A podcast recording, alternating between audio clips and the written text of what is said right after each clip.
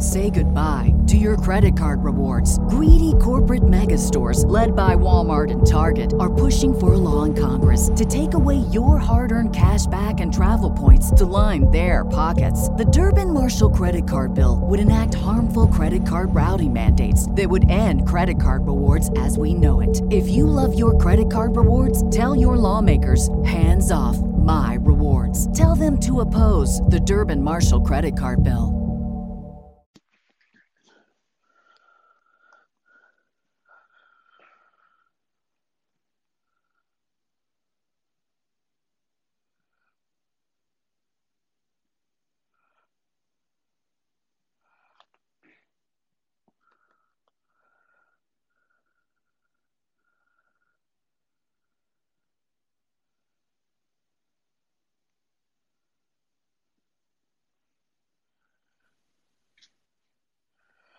Matthew Paul Lissy.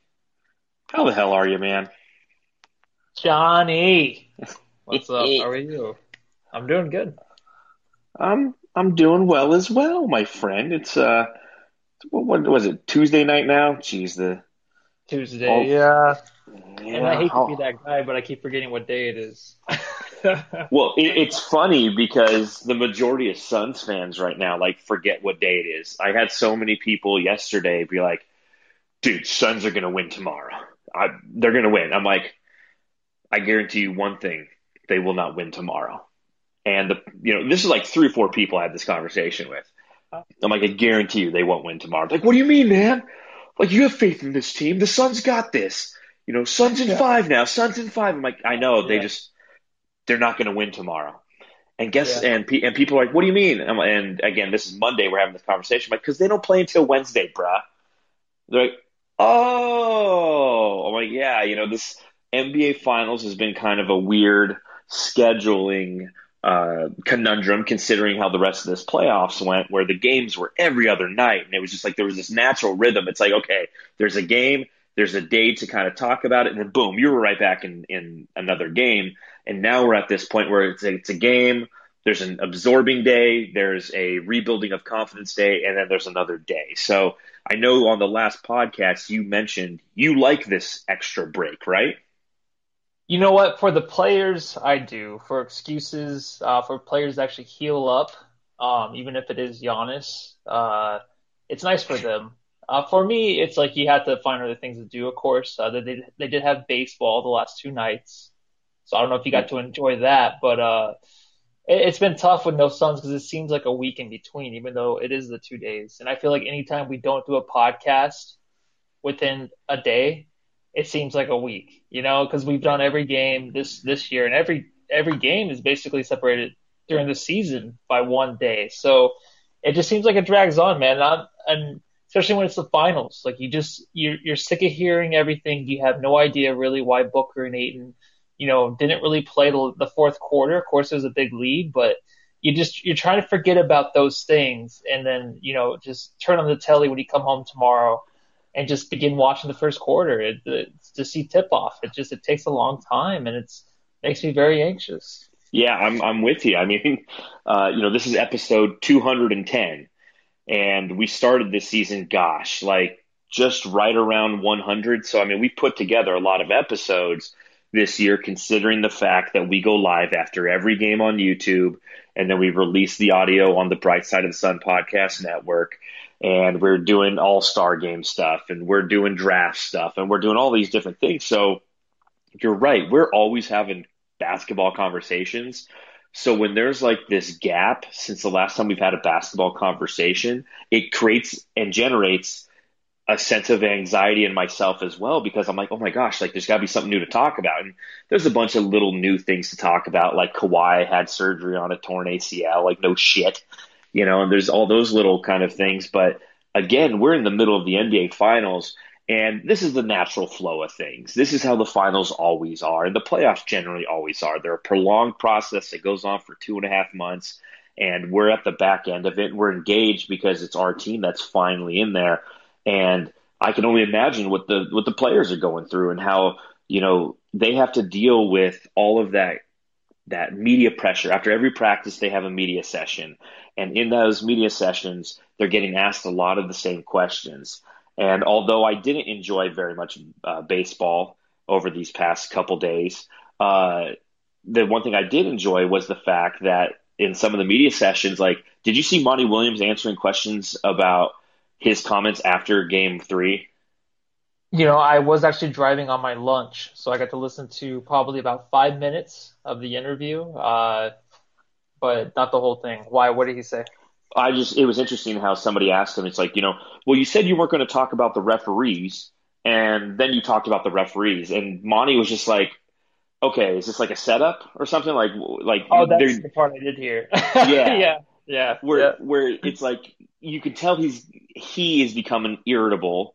Uh, a lot of and this was the same thing on the Buck side after a couple after game two. It's like they're a little bit more irritable with some of the questions because they're hearing them those all the time.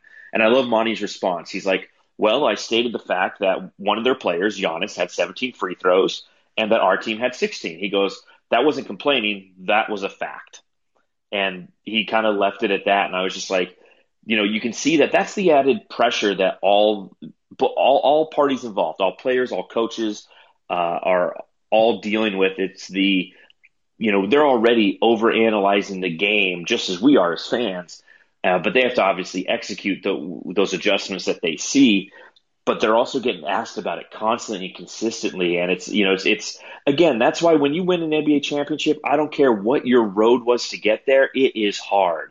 It's hard to win in the NBA, period. And then you add all this external pressure on this team and these two organizations, and yeah, you win the chip, you earned it.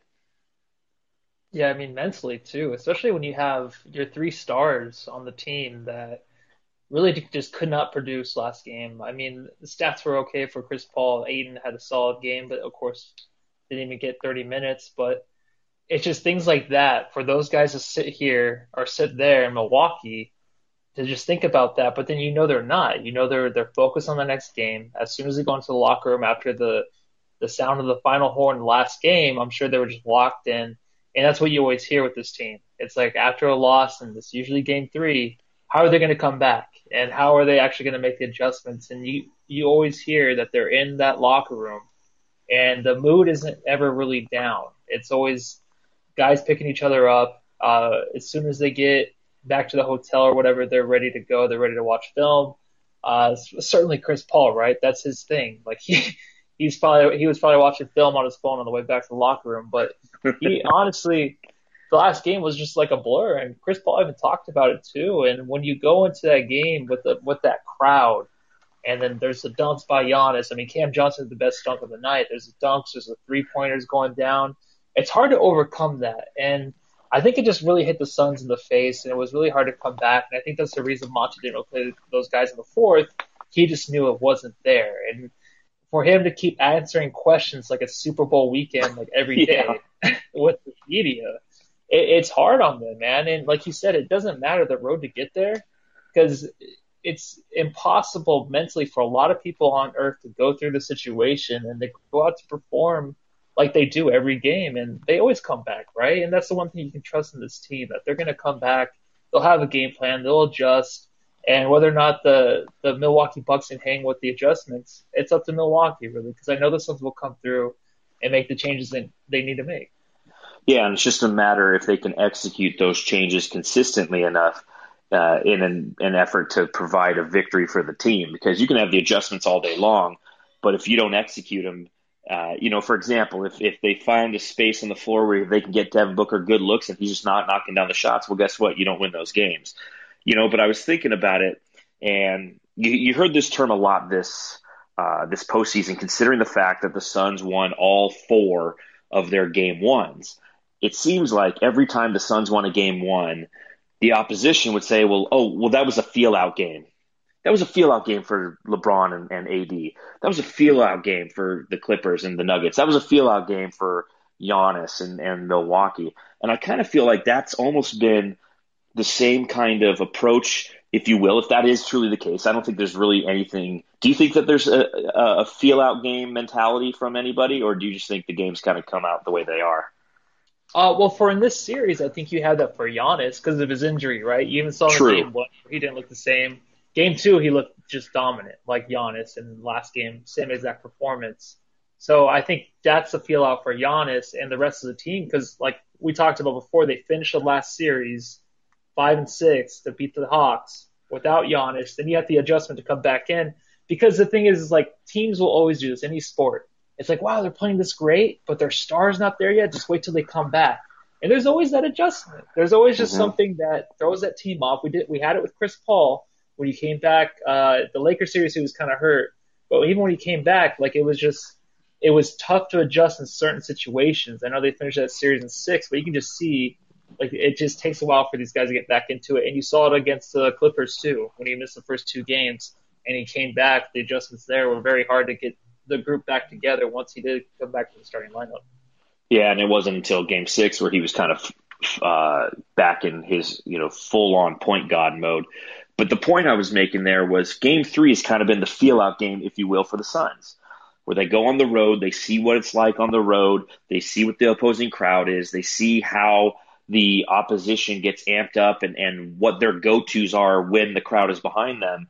And then they make those appropriate, appropriate adjustments in game fours. And we've seen that consistently Whereas leading up to this point, they are uh, three and zero oh in Game Fours. So it's going to be really interesting to see as we head into Game Four tomorrow how the Suns truly respond.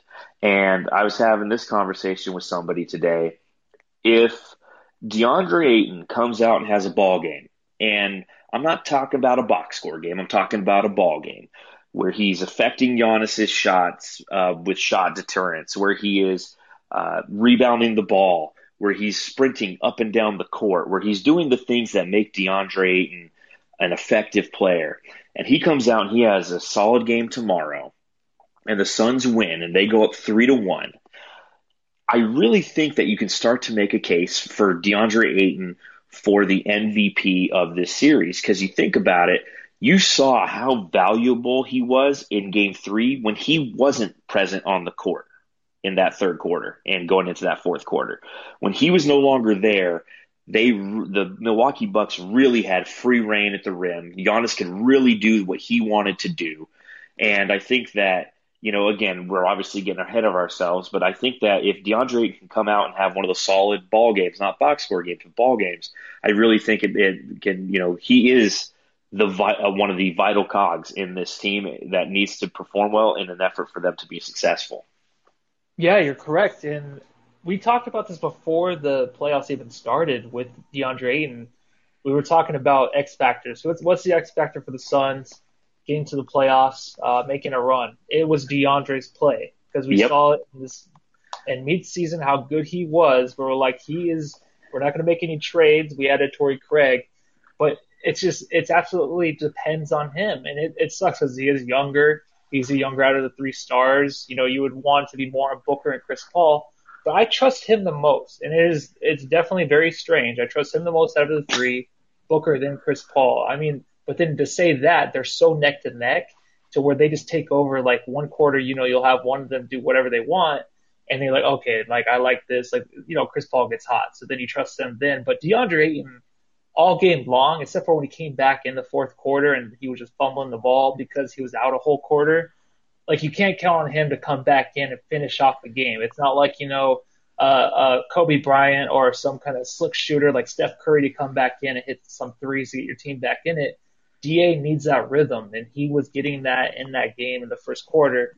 If he comes out and he puts up even like 2015, and that's going to be an amazing game by him. Yeah, he's mm-hmm. MVP candidate leader. Even if if Book goes off for like 25 points, Chris Paul has a solid uh, close to triple double or something like that. Da is still the X factor in this series, and he's the guy. He's the most valuable player. We need him to win. He's going up against the two-time MVP if he defeats him, he will win the MVP. And that is just crazy to say, right? I know. Isn't it absolutely crazy? And you're right. Before the playoffs started, that was the conversation. Was like, listen, we will go as far as DA will carry us. Because given the size of the Lakers and Nikola Jokic uh, and Ivica Zubac and how they can play five out when Zubac wasn't on the court against the Clippers and now Giannis, like that's a murderer's row of talent that DA's had to face. And he's performed – you know, for the most part, this entire postseason. And uh, that's obviously going to be, I think, where a lot of our eyes are going to be at tomorrow when they tip off against the Milwaukee Bucks is how is Da responding? How engaged is he early on? Is the hustle there? Is Giannis doing kind of the bulldozer thing? And what are what are the Suns doing to negate the bulldozing Giannis? And I, I truly believe that we'll just see a lot of Jae Crowder on Giannis early with with DeAndre Ayton taking Lopez, and you're going to see a lot of that. You'll you'll see some switch defenses, and you'll see some collapsing by Da at points. Um, but I really think that that'll be Monty's strategy in an effort to avoid any foul trouble is to keep him a little bit closer to, to Brook Lopez so he can still have that shot deterrence, but he's not going to be the the target. And Milwaukee will probably try to create switches and get him on one on one. And I'm comfortable with D on one on one. It's like you were saying in the podcast right after the game. It's like those were some ticky tacky bullshit fouls on DA. There was one that was like valid, but the other two, it's like if you go back and watch them, it's like I get it. There was a little bit of contact, and those calls are going to occur sometimes in the NBA. But it's just unfortunate that they had to occur in the NBA Finals in those situations. Yeah, especially when he is just so dominant when he's on the floor. It's it's crazy how the refs can just take one guy out of the game, and it's like, okay, well, defend for yourself, Suns. Figure something else out because we took your guy out because he has four fouls now. And then, oh, fifth foul, there it is. Even though the fifth foul was kind of a foul, he put his body into him and uh, it was a foul. But then by that yeah. time, Ayton, I think, was frustrated with the foul calls. So we got a question in the chat from Narish. So uh, thank you for joining us. We appreciate that. He says, "What are the possibilities of attacking the paint and getting Giannis in foul trouble?"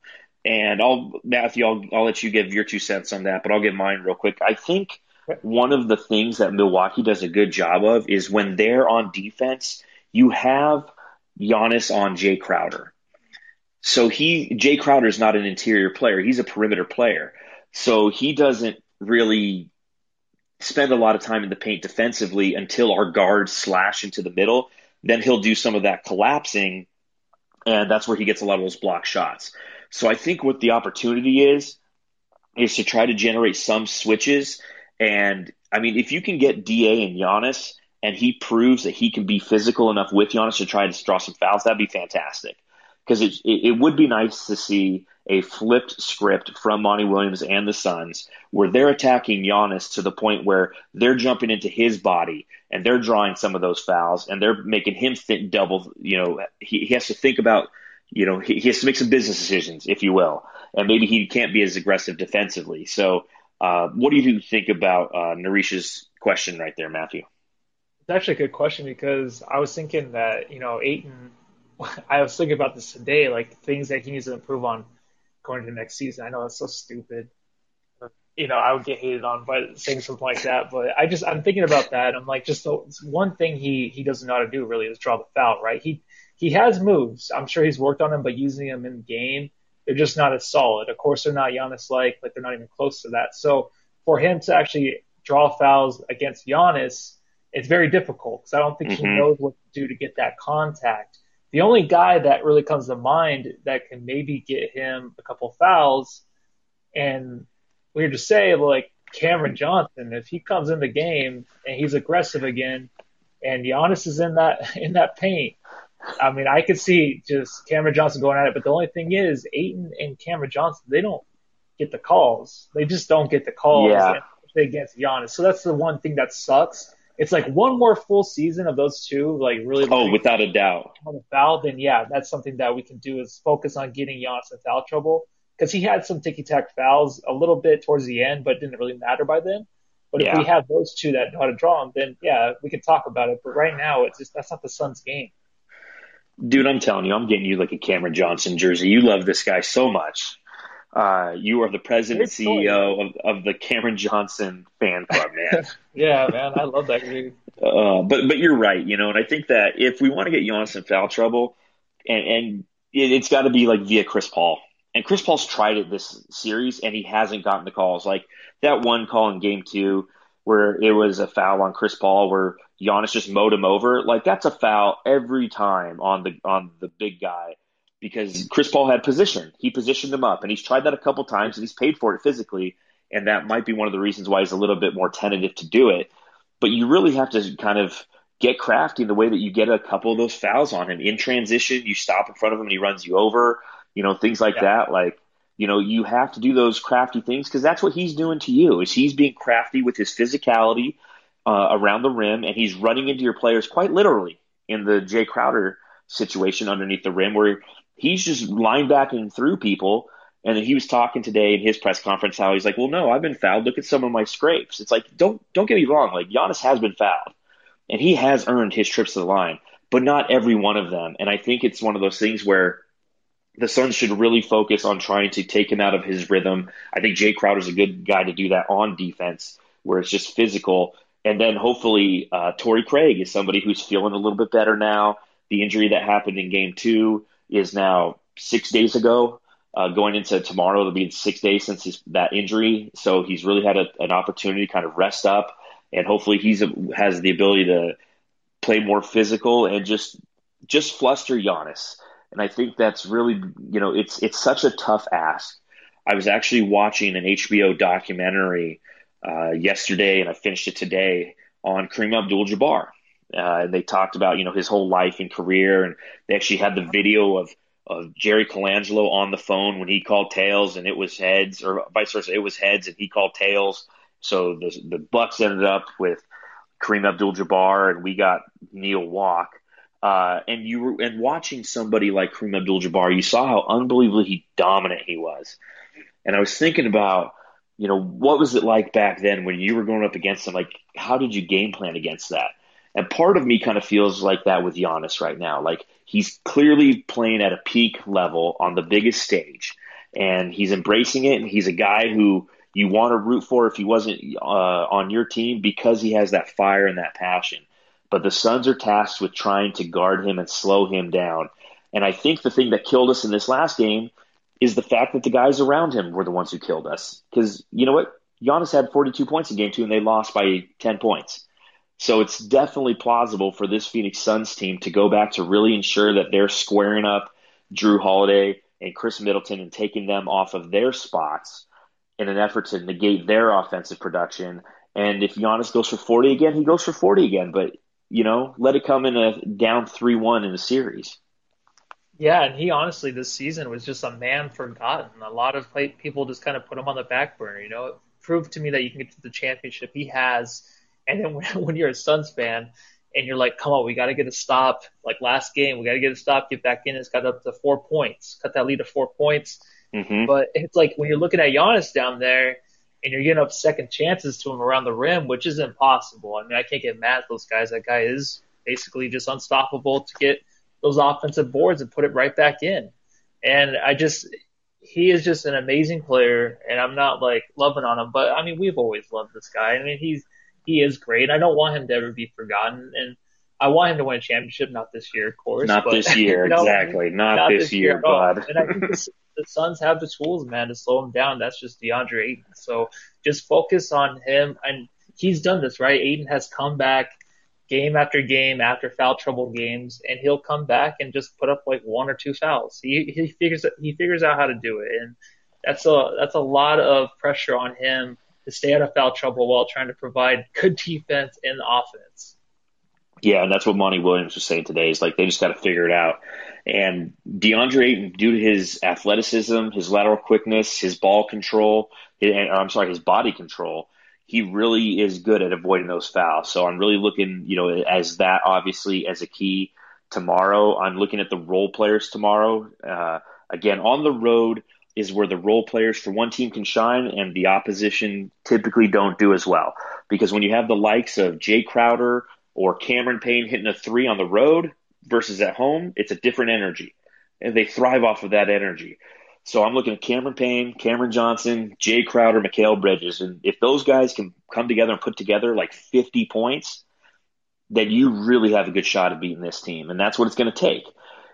It's, again, you look at the, the last two games, they shot 50% from the field in game two. I'm, I'm sorry, from three and then they shot like 28% the next game. And it's like you bump that number up to like 30%, 35%, and all of a sudden we're, we have ourselves a little bit of a ball game.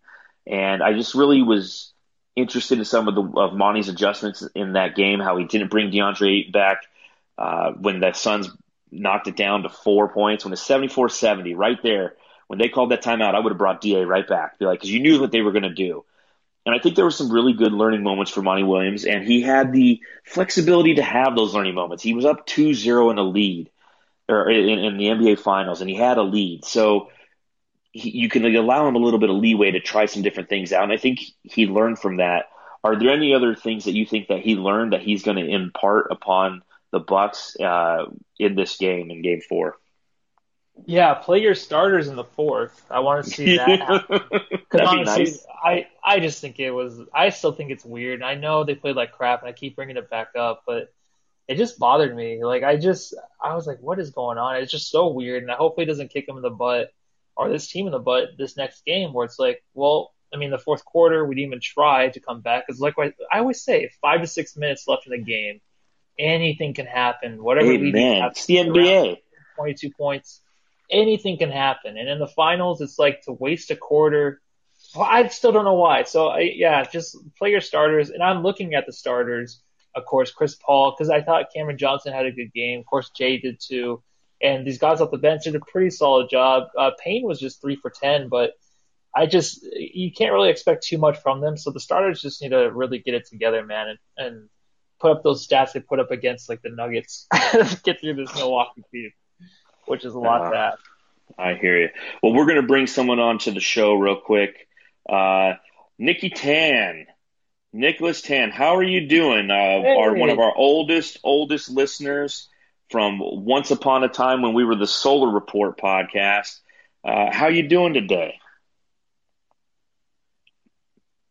You can unmute to talk. Oh right, sorry, sorry, my bad. No, you're good. How you doing, man? Oh, good. Good, good. Having lunch. I'm having lunch. uh, what, lunch what, what, time is it in Malaysia? Second lunch. Um, 11, 11 a.m. Oh wow, yeah, you are yeah. you are a true Suns fan because you always are watching the games no matter what time it is in there in Malaysia, uh, you are always tuned in and supporting the Suns. You are Malaysian's biggest Suns fan. So how, how are you feeling about okay. this series and, and what are you looking at in game four? Game four up a question. So I'm thinking, um, this is the question. So Book, I think, I think Book has to move the ball more. Like he has to move the rock a lot more than he does because when he goes cold, he has to recognize that he has like role players around him that can actually make shots. So I don't, I don't, I don't particularly like his hero ball. I get really irritated when he plays hero ball. Like that's the that's the part of his game that I don't like. Hero ball no. book.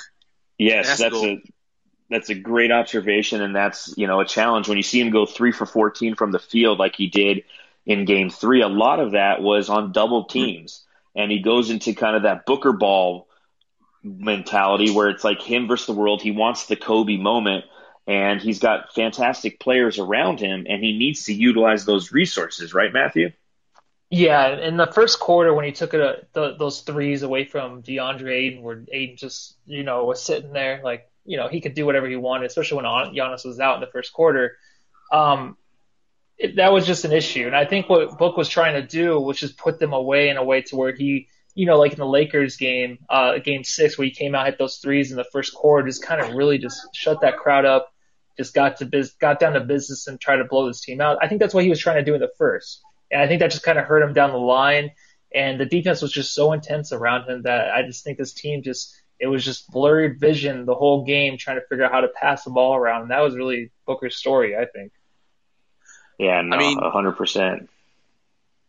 I mean, these are game in-game uh, adjustments that he should make himself. Like, if you if you shoot poorly in the first half or the first quarter, probably start the second quarter or second half, move the rock, get the team involved, and probably get a rhythm back by passing passing the ball or yeah, just moving, basically doing anything but shooting to try to get a sense of rhythm in other areas of the game. Because he's more than a scorer now. He can pass, he can rebound, he can defend questionable mm-hmm. defense. Questionable defense.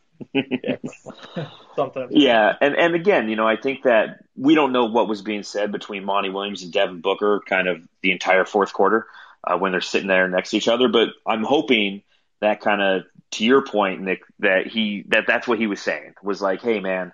Look at what's going on out there. See the defensive pressure that's happening. Like, if you move the ball around and you get somebody else open, guess what? the defensive pressure is going to start to come off of you because your teammates are more engaged, and therefore the defense has to shift to those engaged teammates. instead of him constantly doing what he's doing. And maybe you can come behind on the weak side and get a rebound if they happen to miss, and you get easy points that way. And I mean, there's a lot of different ways that he can score and can affect a game.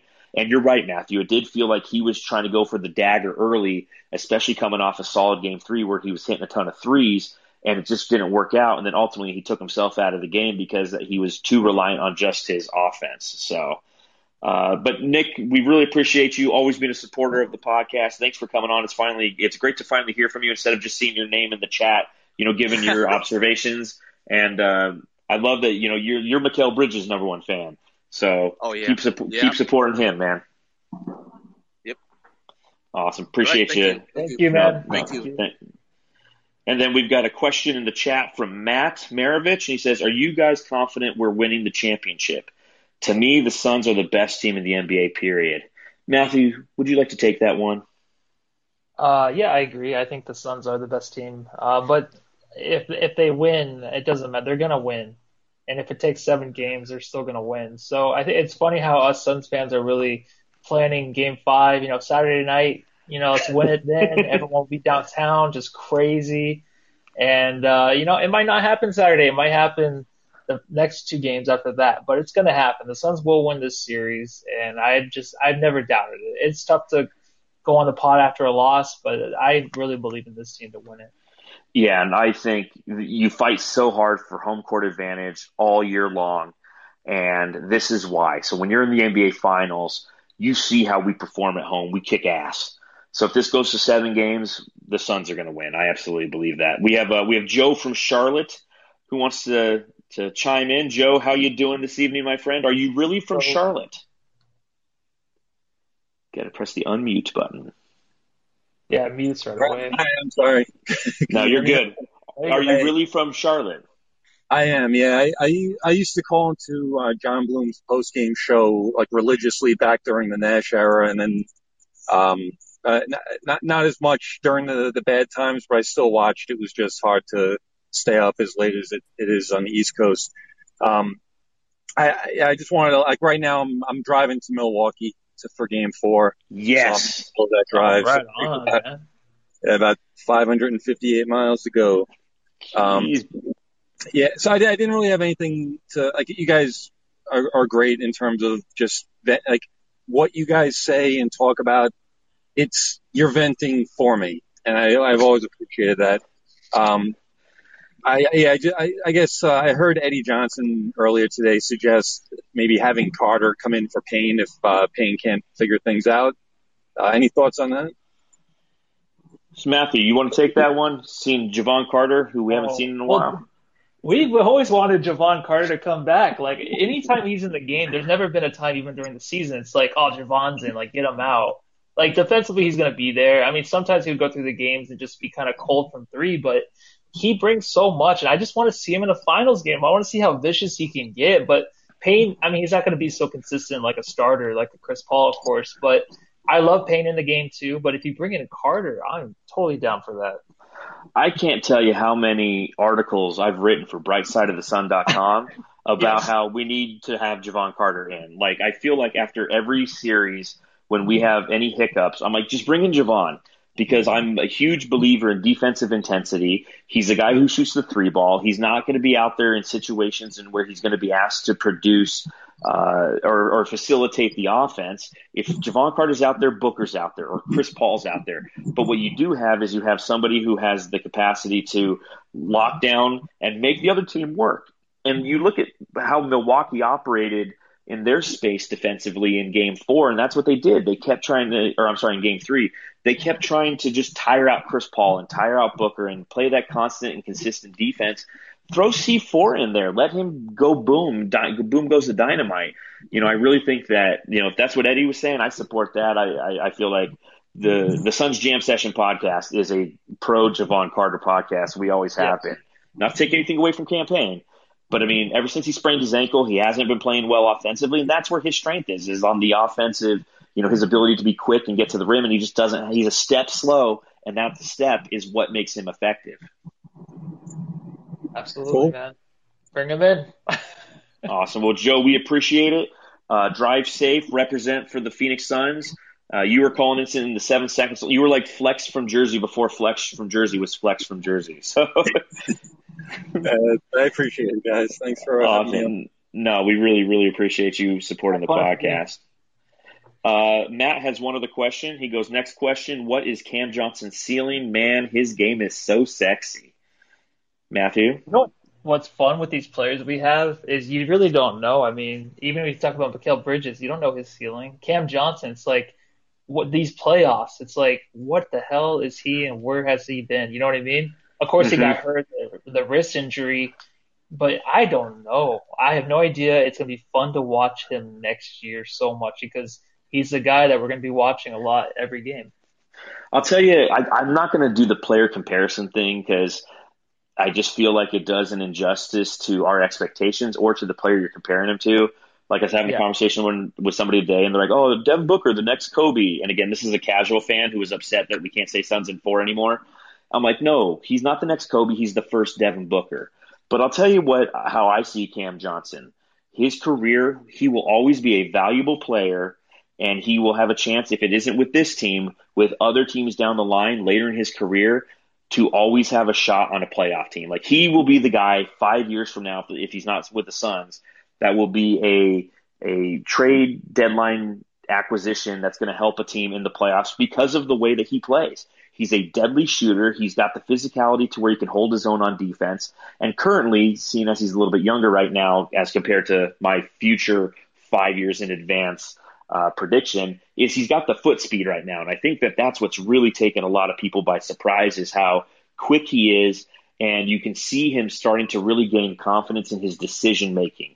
Like pump fake, go instead of pump fake, wait, um, should I? No, pass.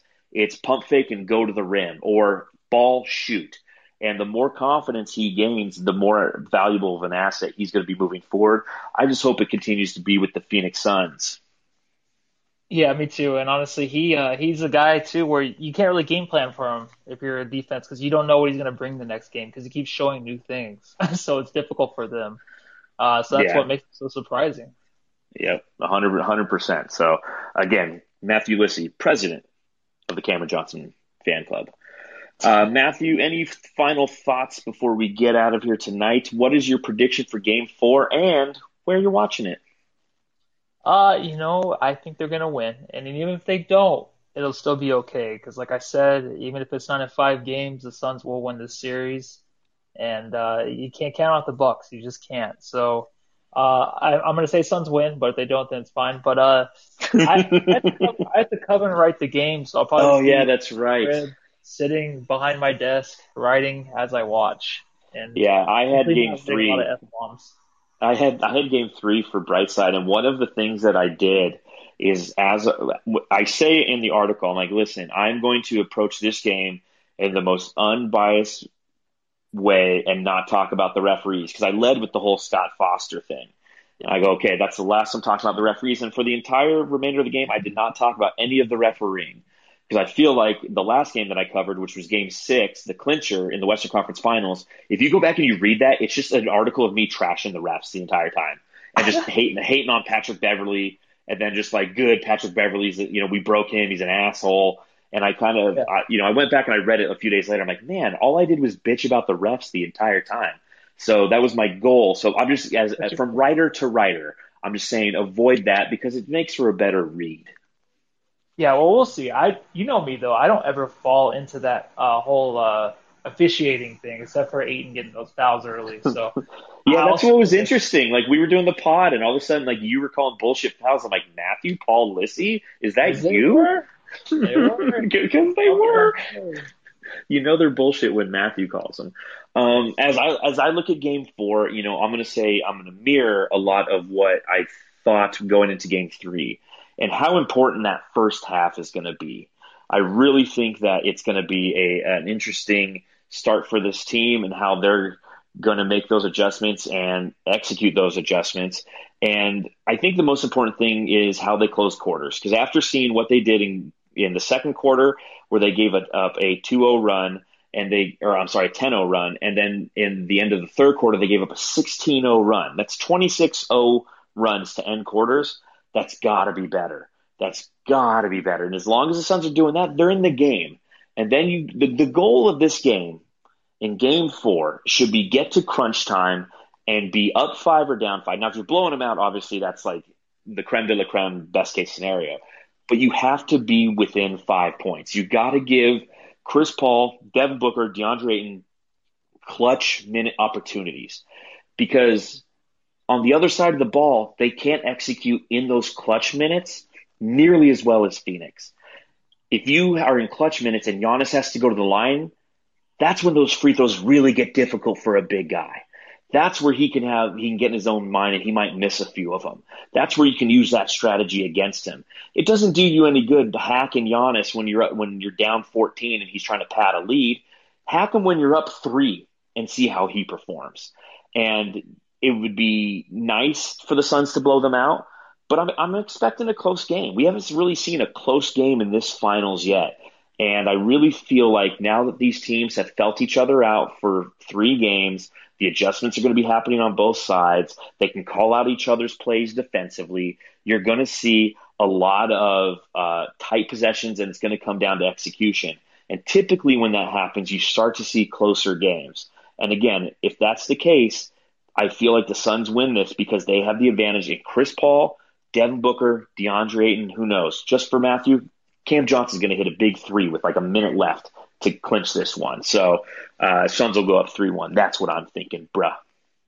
Yeah, I like that. And I love, yeah, have Giannis try to try to do stuff, try to make things happen with uh, the Suns up because that's when he has a hard time performing. So if you can do that, man, then uh, I just got a chance. There you go. Yeah, you yeah. and me both, man. NBA Finals Game Talk. Four happening tomorrow, 6 p.m. Uh, local time in Arizona. And you know, Joe from Charlotte, you represent all Suns fans going to Milwaukee. There, that's fantastic. This is a reminder to everybody who is listening to please subscribe to the podcast on Twitter at Suns Jam.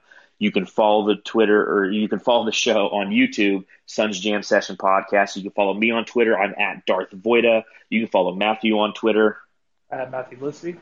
And it's also a reminder if you want some really cool Suns gear, go to shopjustsports.com, pick out your Suns gear, and then put in the promo code Suns Jam, and you get 15% off.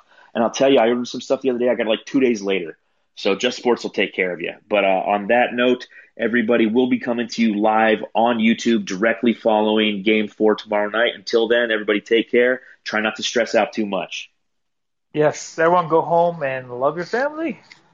Take care, everybody. Say goodbye to your credit card rewards. Greedy corporate mega stores, led by Walmart and Target, are pushing for a law in Congress to take away your hard earned cash back and travel points to line their pockets. The Durbin Marshall credit card bill would enact harmful credit card routing mandates that would end credit card rewards as we know it. If you love your credit card rewards, tell your lawmakers hands off my rewards. Tell them to oppose the Durbin Marshall credit card bill.